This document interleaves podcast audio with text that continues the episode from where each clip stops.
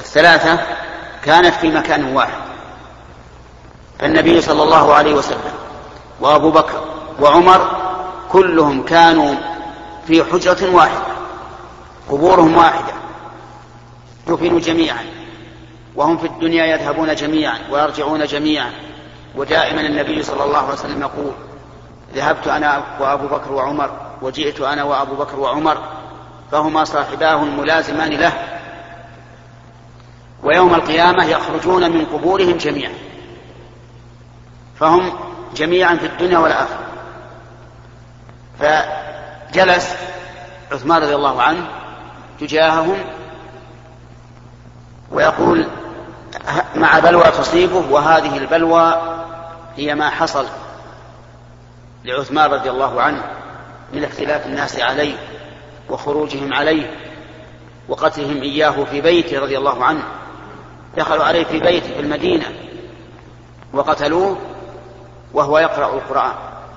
كتاب الله بين يديه ويذكر بعض المؤرخين أن قطرة من الدم نزلت على قوله تعالى فسيكفيكهم الله وهو السميع العليم والله أعلم لكن على كل حال هو رضي الله عنه معروف بكثرة القراءة والتهجد فدخل عليه أولئك المعتدون الظالمون فقتلوه فقتل شهيدا.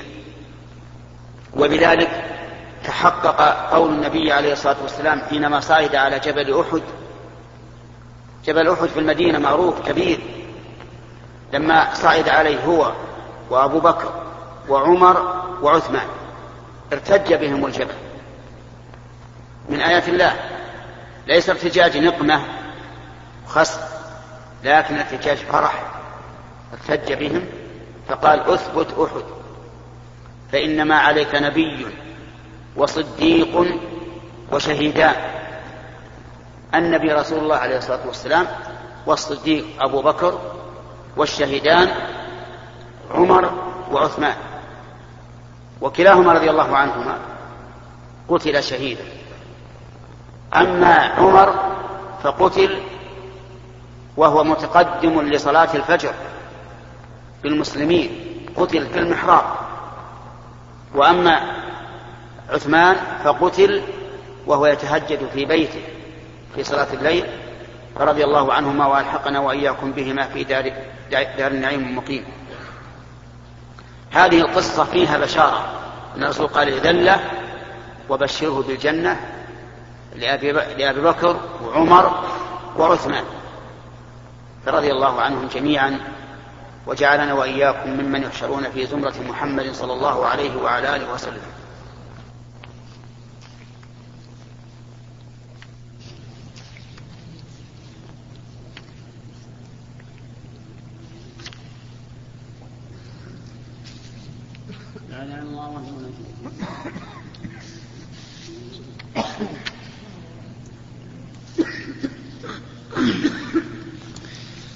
بسم الله الرحمن الرحيم. الحمد لله رب العالمين والصلاة والسلام على نبينا محمد وعلى آله وصحبه أجمعين. نقل المؤلف رحمه الله تعالى في سياق الأحاديث في باب استحباب التبشير والتهنئة بالخير. عن أبي هريرة رضي الله عنه قال كنا قعودا حول رسول الله صلى الله عليه وسلم ومعنا أبو بكر وعمر رضي الله عنهما في نفر فقام رسول, فقام رسول الله صلى الله عليه وسلم من بين أظهرنا فأبطأ علينا وخشينا أن يقتطع دوننا وفزعنا فقمنا فكنت أول من فزع فخرجت أبتغي رسول الله صلى الله عليه وسلم حتى أتيت حائطا للأنصار لبني النجار فدرت به هل أجد له بابا؟ فلم أجد. فإذا, فإذا ربيع يدخل في جوف حائط من بئر خارجة والربيع الجدول الصغير فاحتفرت فدخلت على رسول الله صلى الله عليه وسلم. فقال أبو هريرة فقلت نعم يا رسول الله. قال ما شأنك؟ قلت كنت قلت كنت بين كنت بي كنت بين أظهرنا فقمت فأبطأت علينا. فخشينا أن تقتطع دوننا ففزعنا. فكنت أول من فزع. فأتيت هذا الحائط فاحتفرت كما يحتفر الثعلب. وهؤلاء الناس من وهؤلاء الناس من ورائي.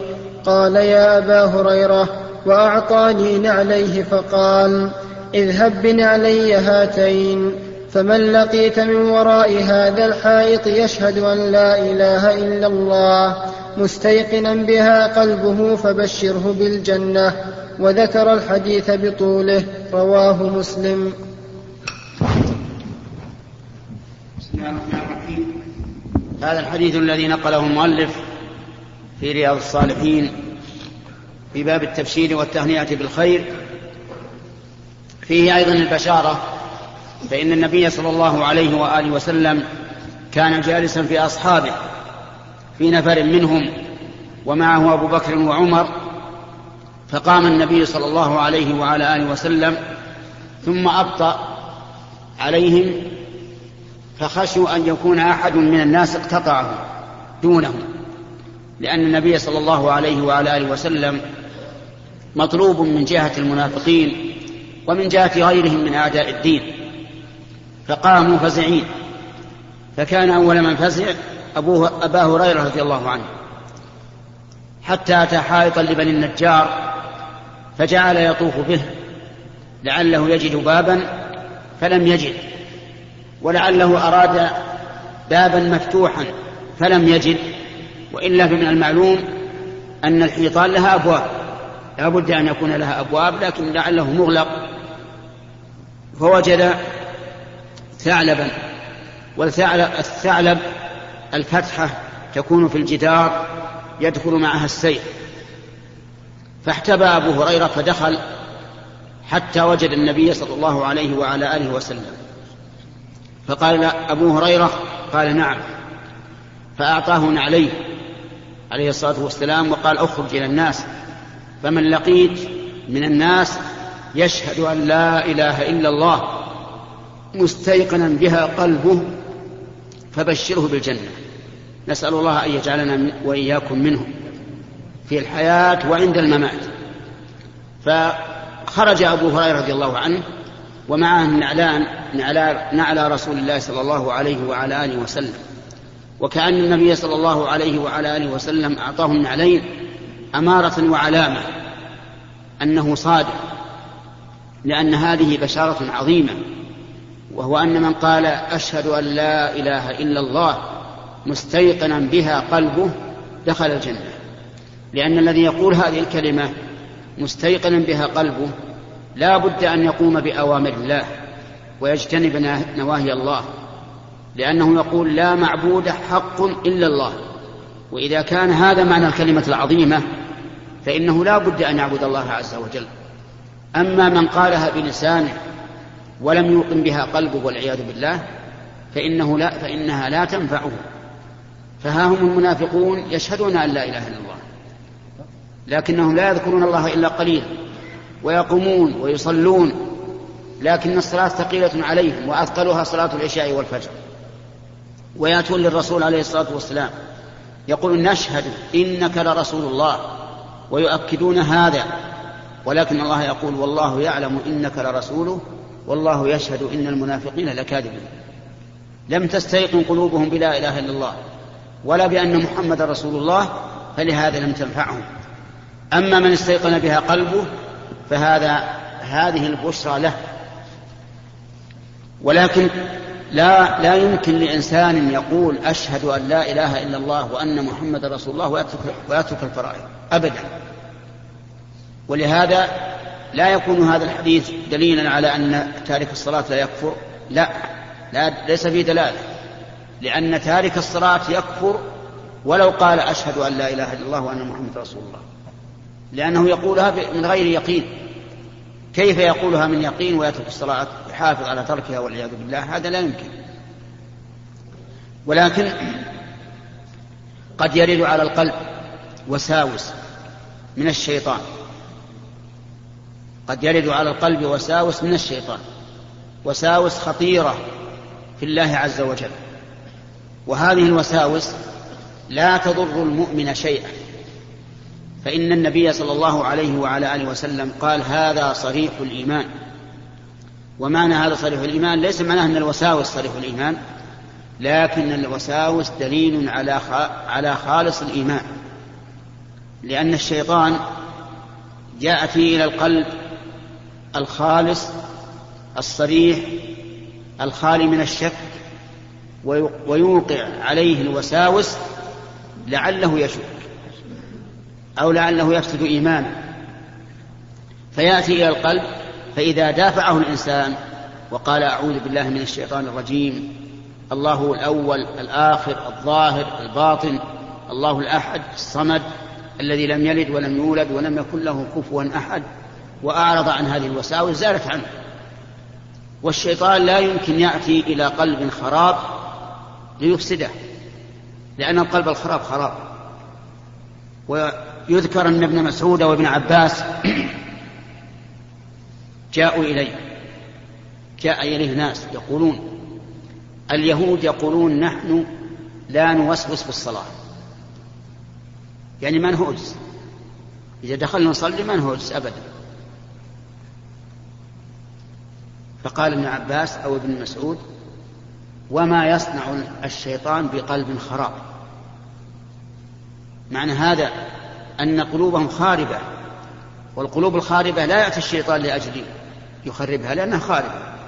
إنما يأتي الشيطان للقلوب السليمة المخلصة من أجل أن يلقي عليها الوساوس والشكوك. فدع هذه الوساوس والشكوك والتجئ إلى ربك وقل أعوذ بالله من الشيطان الرجيم.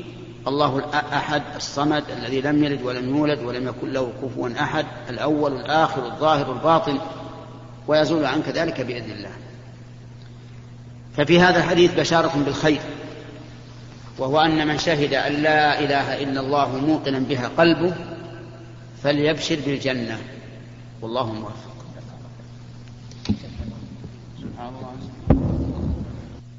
بسم الله الرحمن الرحيم. الحمد لله رب العالمين والصلاة والسلام على نبينا محمد وعلى آله وصحبه أجمعين. نقل المؤلف رحمه الله تعالى في سياق الأحاديث في باب استحباب التبشير والتهنئة بالخير. عن أبي شماسة رضي الله عنه قال حضرنا عمرو بن العاص حضرنا عمرو بن العاص رضي الله عنه حضرنا عمرو بن العاص رضي الله عنه وهو في سياق الموت فبكى طويلا وحول وجهه إلى الجدار فجعل ابنه يقول يا أبتاه أما بشرك رسول الله صلى الله عليه وسلم بكذا؟ أما بشرك رسول الله صلى الله عليه وسلم بكذا؟ فأقبل بوجهه فقال إن أفضل ما نعد شهادة أن لا إله إلا الله وأن محمدا رسول الله. إني قد كنت على أطباق ثلاث. لقد رأيتني وما أحد أشد بغضا لرسول الله صلى الله عليه وسلم مني.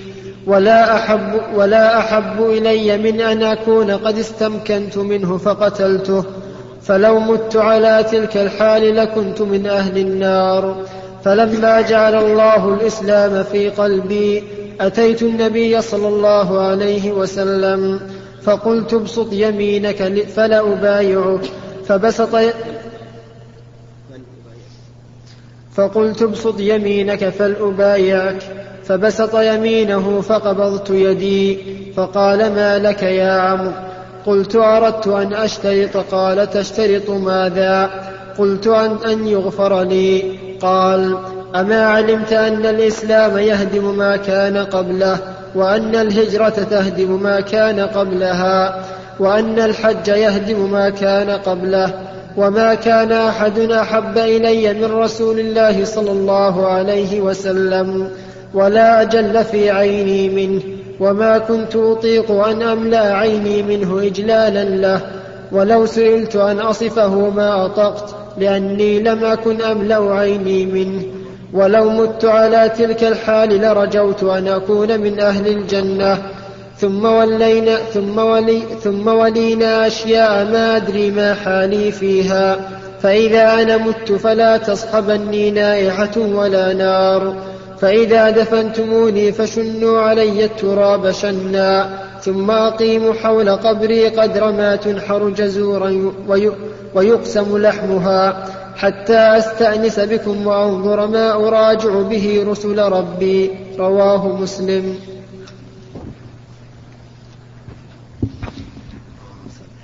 بسم الله الرحمن الرحيم. قال المؤلف النووي رحمه الله في سياق الأحاديث الواردة في التبشير والتهنئة بالخير.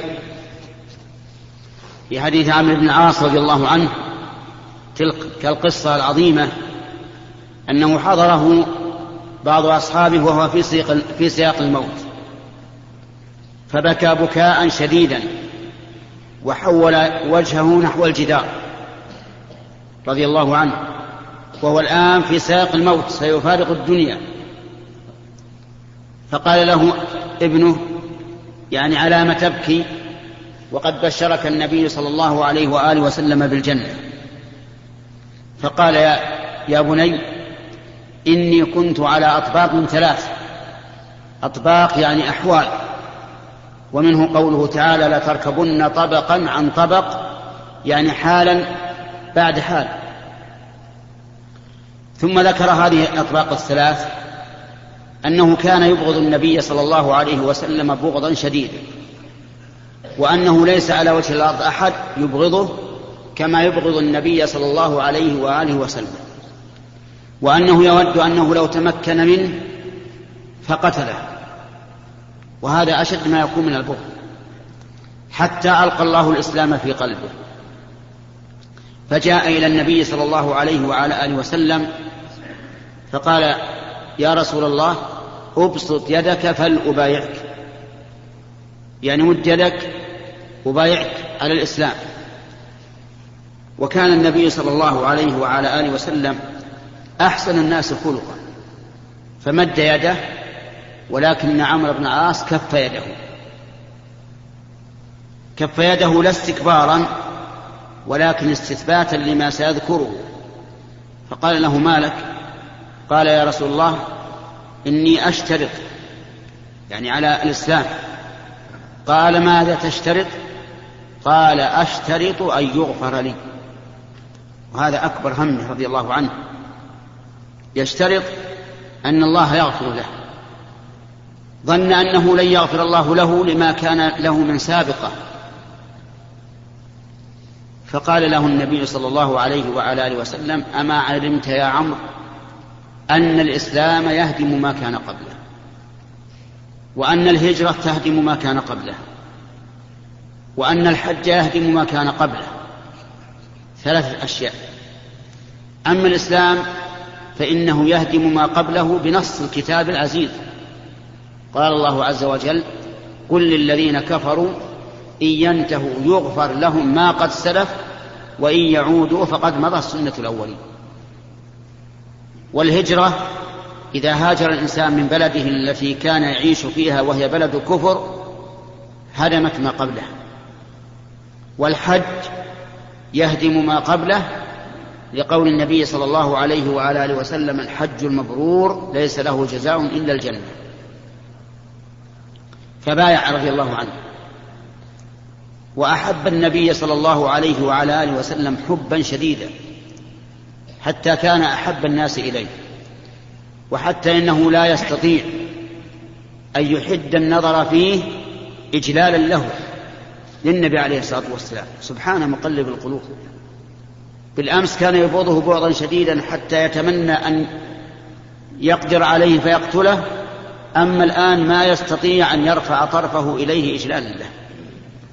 ولا يستطيع أن يصفه لأنه لا يحيط به حيث إنه لم يدركه إدراكا جيدا مهابة للرسول صلى الله عليه وعلى آله وسلم. يقول رضي الله عنه إنه لو مات على الطبق الأول لكان من أهل النار. ولو مات يقول لو مت على تلك الحال لرجوت أن أكون من أهل الجنة. شوف الاحتياط رضي الله عنه. في الأول جزم أنه لو مات على تلك الحال لكان من أهل النار. أما الحال الثانية فإنه لشدة خوفه قال لو مت على هذه الحال لرجوت أن أكون من أهل الجنة. ولم يقل لكنت من أهل الجنة. لأن الشهادة بالجنة أمرها صعب. نسأل الله يجعلني وإياكم من أهلها. ثم إنه بعد ذلك تولى أمورا رضي الله عنه.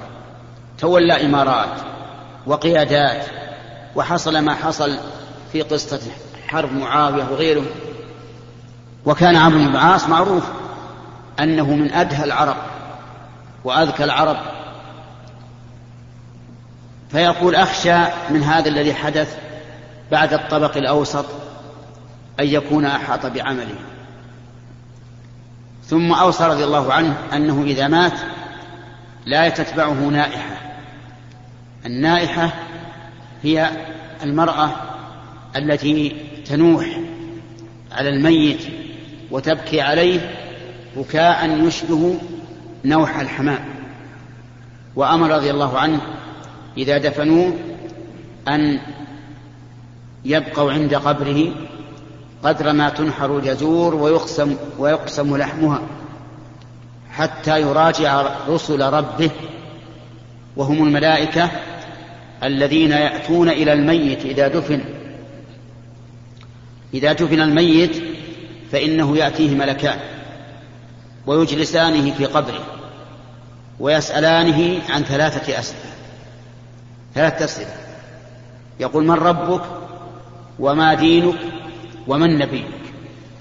أما المؤمن الذي ثبته الله بالقول الثابت في الحياة الدنيا وفي الآخرة جعلنا الله وإياكم منهم بمنه وكرمه فيقول ربي الله ودين الإسلام ونبي محمد. يثبته الله في هذا المقام الضنك. وأما المنافق والعياذ بالله أو المرتاب اللي عنده الشك فيقول ها ها لا أدري. سمعت الناس يقولون شيئا فقلته لأن الإيمان ما دخل إلى قلبه ولا وقر في قلبه فهو يسمع ويقول لكن نسأل الله العافية لم يلج الإيمان إلى قلبه. فيضرب بمرزبة. والمرزبة المطرقة المطرقة العظيمة من حديد. يضرب بمرزبة من حديد فيصيح صيحة يسمعها كل شيء إلا الإنسان. وقال النبي صلى الله عليه وعلى آله وسلم ولو سمعها الإنسان لصعد لو يسمعون الناس من يعذب في قبره لصعقوا ماتوا. لأنه يصيح صيحة لا, يس... لا, لا, لا نظير لها في الدنيا. لأن الصياح في الدنيا مهما كان ما حد يموت منه. لكن هذه صيحة عظيمة ليس لها نظير. في... فيصيح صيحة يسمعها كل شيء إلا الإنسان ولو سمعها الإنسان لصعق فأمر عمرو بن العاص رضي الله عنه أهله أن يقيموا عليه قدر ما تنحر الجزور ويقسم لحمها ليستأنس بهم. وهذا يدل على أن الميت يحس بأهله. وقد ثبت عن النبي عليه الصلاة والسلام أنه يسمع قرع نعالهم إذا انصرفوا من دفنه قرع النعال الخفي يسمعه الميت إذا إذا انصرفوا من دفنه وقد ثبت عن النبي عليه الصلاة والسلام في حديث حسن أنه كان إذا دفن الميت وقف عليه وقال استغفروا لأخيكم واسألوا له التثبيت فإنه الآن يسأل. فيستحب إذا دفن الميت أن يقف الإنسان على قبره ويقول اللهم ثبت اللهم ثبت اللهم ثبت اللهم اغفر له اللهم اغفر له اللهم اغفر له. لأن النبي صلى الله عليه وعلى آله وسلم كان إذا سلم سلم ثلاثا وإذا دعا دعا ثلاثا. نسأل الله تعالى أن يثبتنا وإياكم بالقول الثابت في الحياة الدنيا وفي الآخرة. المهم أن ابن عمرو بن العاص قال له بشرك النبي صلى الله عليه وعلى آله وسلم بالجنة وهذا من باب البشارة بالخير والتهنئة به. والله موفق. اللهم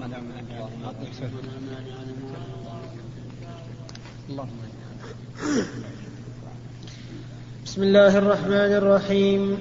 الحمد لله رب العالمين والصلاة والسلام على نبينا محمد وعلى آله وصحبه أجمعين. قال رحمه الله تعالى باب وداع الصاحب ووصيته عند فراقه للسفر وغيره. والدعاء له وطلب, وطلب الدعاء منه. قال الله تعالى ووصى بها إبراهيم بنيه ويعقوب يا بني إن الله اصطفى لكم الدين فلا تموتن إلا وأنتم مسلمون. أم كنتم شهداء إذ حضر يعقوب الموت إذ قال لبنيه ما تعبدون من بعدي؟ قالوا نعبد إلهك وإله آبائك إبراهيم وإسماعيل وإسحاق إلها واحدا ونحن له مسلمون. وأما الأحاديث فمنها حديث زيد بن أرقم رضي الله عنه الذي سبق في باب إكرام أهل بيت رسول الله صلى الله عليه وسلم. قال قام رسول الله صلى الله عليه وسلم فينا خطيبا. فحمد الله وأثنى ووعظ وذكر ثم قال أما بعد ألا أيها الناس إنما أنا بشر يوشك أن يأتي رسول ربي فأجيب وأنا تارك فيكم ثقلين أولهما كتاب الله فيه الهدى والنور. فخذوا بكتاب الله واستمسكوا به فحث على كتاب الله ورغب فيه ثم قال وأهل بيتي أذكركم الله في أهل بيتي رواه مسلم.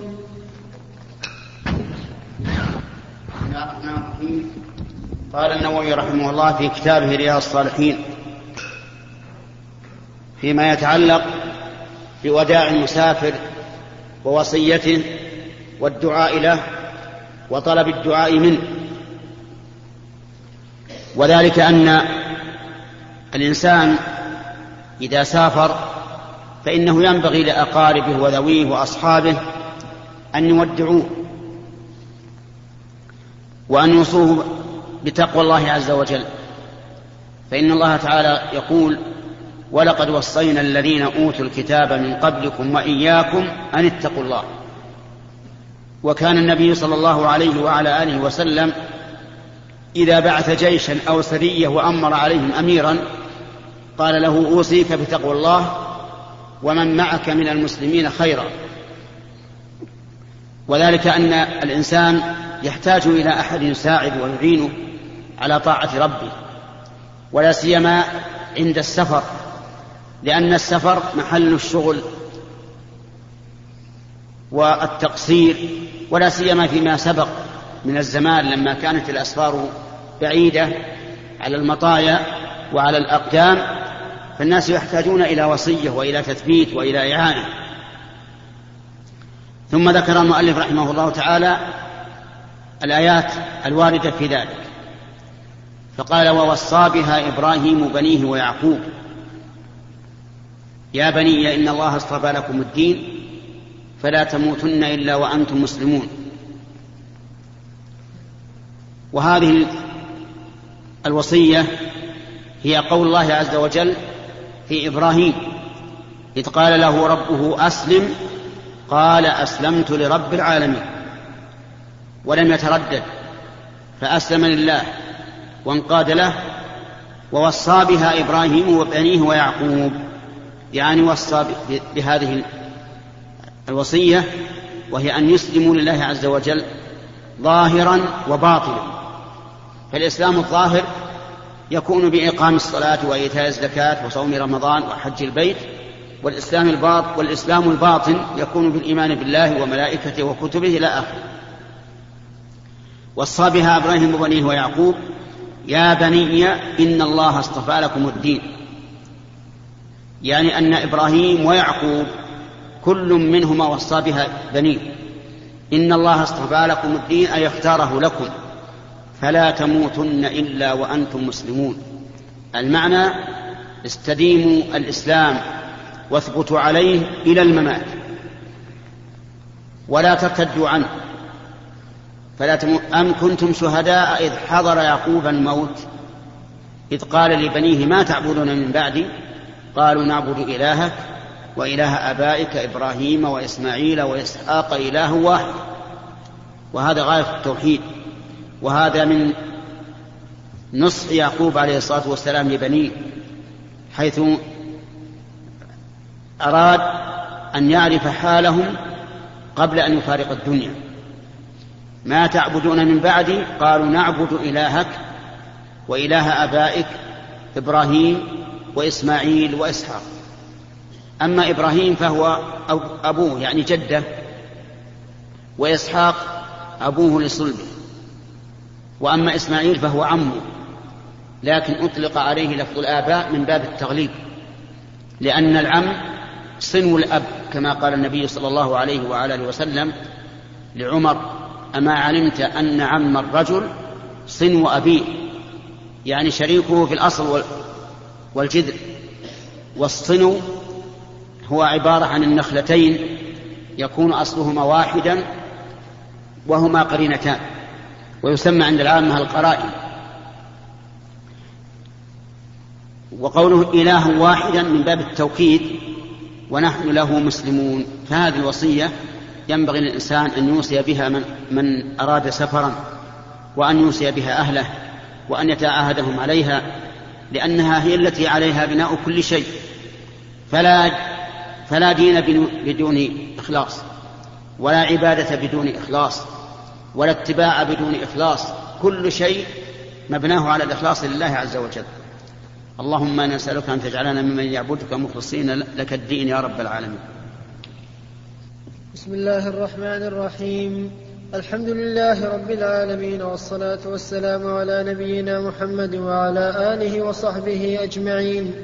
نقل المؤلف رحمه الله تعالى في سياق الأحاديث في باب وداع الصاحب ووصيته عند فراقه للسفر وغيره والدعاء له وطلب الدعاء منه.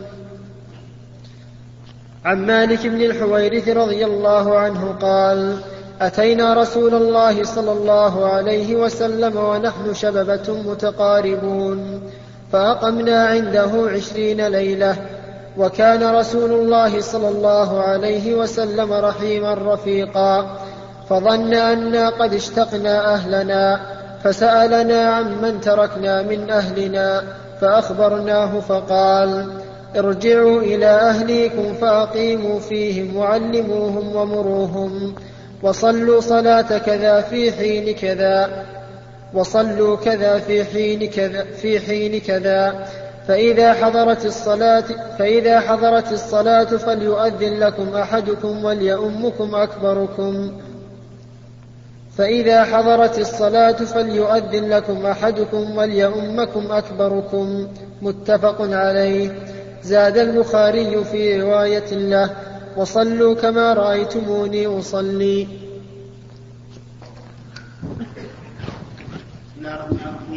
قال المؤلف النووي رحمه الله في كتابه رياض الصالحين في باب توديع الصاحب والمسافر والمفارق بأي فراق كان ووصيته من خلفه.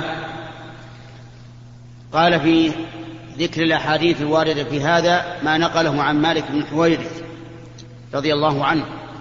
قال أتينا رسول الله صلى الله عليه وعلى آله وسلم ونحن شببة متقاربون.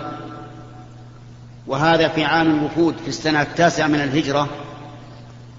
وكانوا شبابا. فأقاموا عند النبي صلى الله عليه وعلى آله وسلم عشرين ليلة. جاءوا من أجل أن يتفقهوا في دين الله. فلما رأى أنا قد اشتقنا أهلنا. يعني اشتقنا إليهم سألهم أخبر وأخبروه عما وراءهم فقال ارجعوا إلى أهليكم فأقيموا فيه وعلموهم ومروهم وصلوا صلاة كذا في, في حين كذا وصلوا كما رأيتموني أصلي وإذا حضرت الصلاة فليؤذن لكم أحدكم وليؤمكم أكبركم. فهذا الحديث فيه فوائد منها أن النبي صلى الله عليه وعلى آله وسلم كان مشهورا بالرحمة والرفق فكان أرحم الناس بالناس وكان أرفق الناس بالناس عليه الصلاة والسلام. رحيما رفيقا حتى إن الجارية من أهل المدينة البنت الصغيرة تمسك بيده ليذهب معها ويقضي حاجته وحتى العجوز كذلك. فكان عليه الصلاة والسلام أرحم الناس بالناس وأرفق الناس بالناس. ومنها أن الإنسان ينبغي له يكون, أن يكون شعوره شعور الآخرين. لا يكن أنانيا إذا تمت له الأمور نسل من سواه. فإن رسول الله صلى الله عليه وعلى آله وسلم كان مقيما في أهله. مستريح البال مطمئن القلب. مرتاح النفس. لكن هؤلاء الشببة الذين جاءوا يتعلمون الدين كانت الفطرة والعادة والطبيعة أن الإنسان يشتاق إلى أهله. لما رأى أنهم اشتاقوا إلى أهلهم وسألهم من خلفوا وراءهم وأخبروه أمرهم أن يرجعوا إلى أهلهم فأنت ينبغي لك أن تشعر بشعور الآخرين.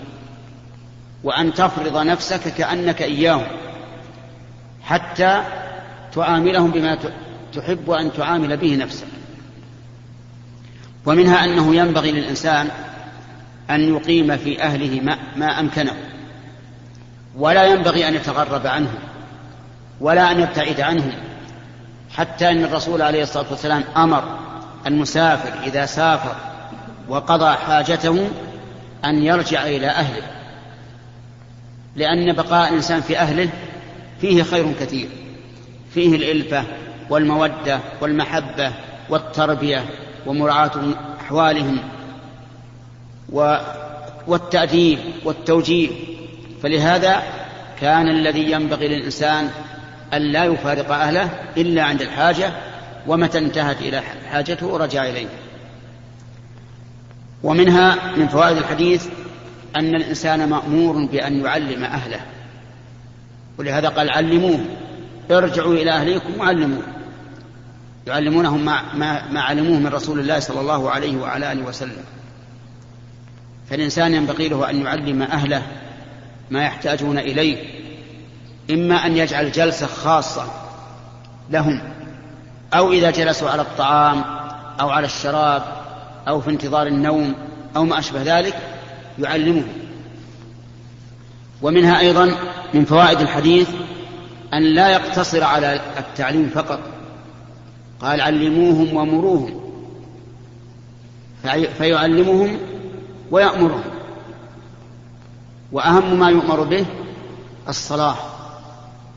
وقد نص الرسول صلى الله عليه وسلم عليها فقال مروا أبناءكم بالصلاة لسبع واضربوهم عليها لعشر. فلا بد من تعليم الأهل ولا بد من أمرهم وتأديبهم وتوجيههم. ومن فوائد الحديث وجوب الأذان وأنه فرض كفاية لقوله إذا حضرت الصلاة فليؤذن لكم أحدكم. ومنها أنه لا يصح الأذان قبل الوقت. فلو أذن الإنسان قبل الوقت ولو بتكبيرة واحدة من الأذان فإن أذانه لا يصح. يجب عليه أن يعيده بعد دخول الصلاة. لقوله إذا حضرت الصلاة والصلاة لا تحضر إلا إذا دخل وقتها. وبهذا نعرف أن قول الرسول عليه الصلاة والسلام لبلال إذا أذنت الأذان الأول لصلاة الصبح فقل الصلاة خير خير من النوم مرتين. أن المراد بذلك الأذان الذي يكون بعد دخول الوقت. لأنه قال الأول لصلاة الصبح خلافا لما فهمه بعض الناس من أن المراد بذلك الأذان الذي يكون قبل الفجر. لأن الأذان الذي يكون قبل الفجر ليس أذانا لصلاة الفجر. فقد بين الرسول عليه الصلاة والسلام أن الأذان الذي يكون قبل الفجر أنه لإيقاظ النائم وإرجاع القائم. فقال إن بلالا يؤذن بليل ليوقظ نائمكم ويرجع قائمكم. فكلوا واشربوا حتى يؤذن ابن أم مكتوم فإنه لا يؤذن حتى يطلع الفجر. هكذا قال النبي صلى الله عليه وعلى آله وسلم. فبين في هذا الحديث أن الأذان الذي يكون الذي يكون في آخر الليل والذي يسميه الناس الاذان الأول هذا ليس للفجر ليس للصلاة لأن الأذان للصلاة لا يكون إلا بعد دخول وقتها. إذا حضرت الصلاة فليؤذن لكم أحدكم. وقد بين الرسول عليه الصلاة والسلام أن هذا الأذان ليس لصلاة الفجر بقوله ليرجع قائمكم يعني يرده ليتسحر ويوقظ نائمكم ليتسحر. ومن فوائد هذا الحديث وجوب صلاة الجماعة. لقوله وليؤمكم أكبركم. واللام هنا للأمر فصلاة الجماعة واجبة. ومن فوائد الحديث أن صلاة الجماعة واجبة على المسافرين كما هي واجبة على المقيمين. لأن هؤلاء وفد سيرجعون إلى أهلهم فهم مسافرون وأمرهم بالصلاة جماعة. وعلى هذا فإذا كان الإنسان في البلد وهو مسافر فإنه يجب عليه أن يحضر الجماعة في المساجد. وبعض العامة إذا قلت له صل قال أنا مسافر. طيب المسافر ما عليه الصلاة جماعة يجب أن تصلي مع الجماعة في المساجد. ولو كان تبقى يومين أو ثلاثة في البلد لازم تصلي مع الجماعة. أنت وأهل البلد سواء. قال النبي عليه الصلاة والسلام لرجل أتسمع النداء؟ قال نعم. قال فأجب. ومن فوائد هذا الحديث تقديم الكبير في الإمامة كقوله وليؤمكم أكبركم. وهذا لا ينافي قوله عليه الصلاة والسلام يؤم القوم أقرأهم لكتاب الله. لأن هؤلاء الشباب كلهم وفدوا في, في وقت واحد والظاهر أن قراءة أن أنه ليس بينهم فرق. فرق بين في قراءة القرآن وأنهم متقاربون ليس بعضهم أقرأ من بعض ولهذا قال وليؤمكم أكبركم لأنهم متساوون في القراءة أو متقاربون. فإذا تساووا في القراءة والسنة فإنه يرجع إلى الأكبر سنا إذا تساوى في هذه الأمور القراءة والسنة والهجرة فإنهم يقدمون الأكبر. وفيه أيضا من فوائد الحديث اعتبار الكبر في السن وأن الكبير في السن مقدم على غيره إذا لم يكن لغيره ميزة يفضل بها هذا الكبير في السن. ومن فوائده أيضا أنه ينبغي للإنسان الموجه للناس أن يوجههم لكل أمر وإن كان يظن أنه معلوم. ولهذا قال صلوا صلاة كذا في حين كذا مع أنهم قد صلوا مع الرسول عليه الصلاة والسلام صلوا معه عشرين ليلة وهم يعلمون ذلك لكن من أجل التنبيه. قال صلوا مثل الظهر في وقت كذا صلوا العصر في وقت كذا صلوا المغرب في وقت كذا صلوا العشاء في وقت كذا صلوا الفجر في وقت كذا. ومن فوائد هذا الحديث أن النبي صلى الله عليه وعلى آله وسلم كان يعلم الناس بالقول وبالفعل. فعلم الذي صلى بغير طمأنينة علمه بالقول. قال إذا قمت إلى الصلاة فأسبغ الوضوء ثم استقبل القبلة فكبر ثم اقرأ ما تيسر معك من القرآن ثم اركع إلى آخره. أما هؤلاء فقال لهم صلوا كما رأيتموني أصلي. وهذا تعليم بالفعل. وكما فعل عليه الصلاة والسلام حين صنع له المنبر فصعد عليه وجعل يصلي بالناس وهو على المنبر. فيركع وهو على المنبر فإذا أراد السجود نزل من المنبر وهو مستقبل القبلة ثم سجد. وقال لما سلم إنما فعلت هذا لتأتموا بي ولتعلموا صلاتي. ومن فوائد هذا هذا الحديث أنه ينبغي للإنسان بل يجب على الإنسان أن يعرف كيف كان النبي صلى الله عليه وآله وسلم يصلي. فيقرأ من كتب العلم التي كتبها من يوثق بعلمه كيف كان الرسول صلى الله عليه وعلى آله وسلم يصلي حتى ينفذ أمر الرسول في قوله صلوا كما رأيتموني أصلي. والله موفق.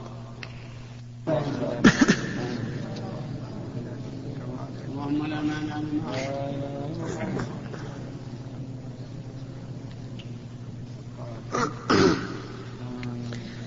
بسم الله الرحمن الرحيم. الحمد لله رب العالمين والصلاة والسلام على نبينا محمد وعلى آله وصحبه أجمعين. نقل المؤلف رحمه الله تعالى في سياق الأحاديث في باب وداع الصاحب ووصيته عند فراقه للسفر وغيره. والدعاء له وطلب الدعاء منه. عن عمر عن عمر بن الخطاب رضي الله عنه قال استأذنت النبي صلى الله عليه وسلم في العمرة فأذن وقال لا تنسانا يا أخي من دعائك. فقال كلمة ما يسرني أن لي بها الدنيا. وفي رواية قال أشركنا يا أخي في دعائك.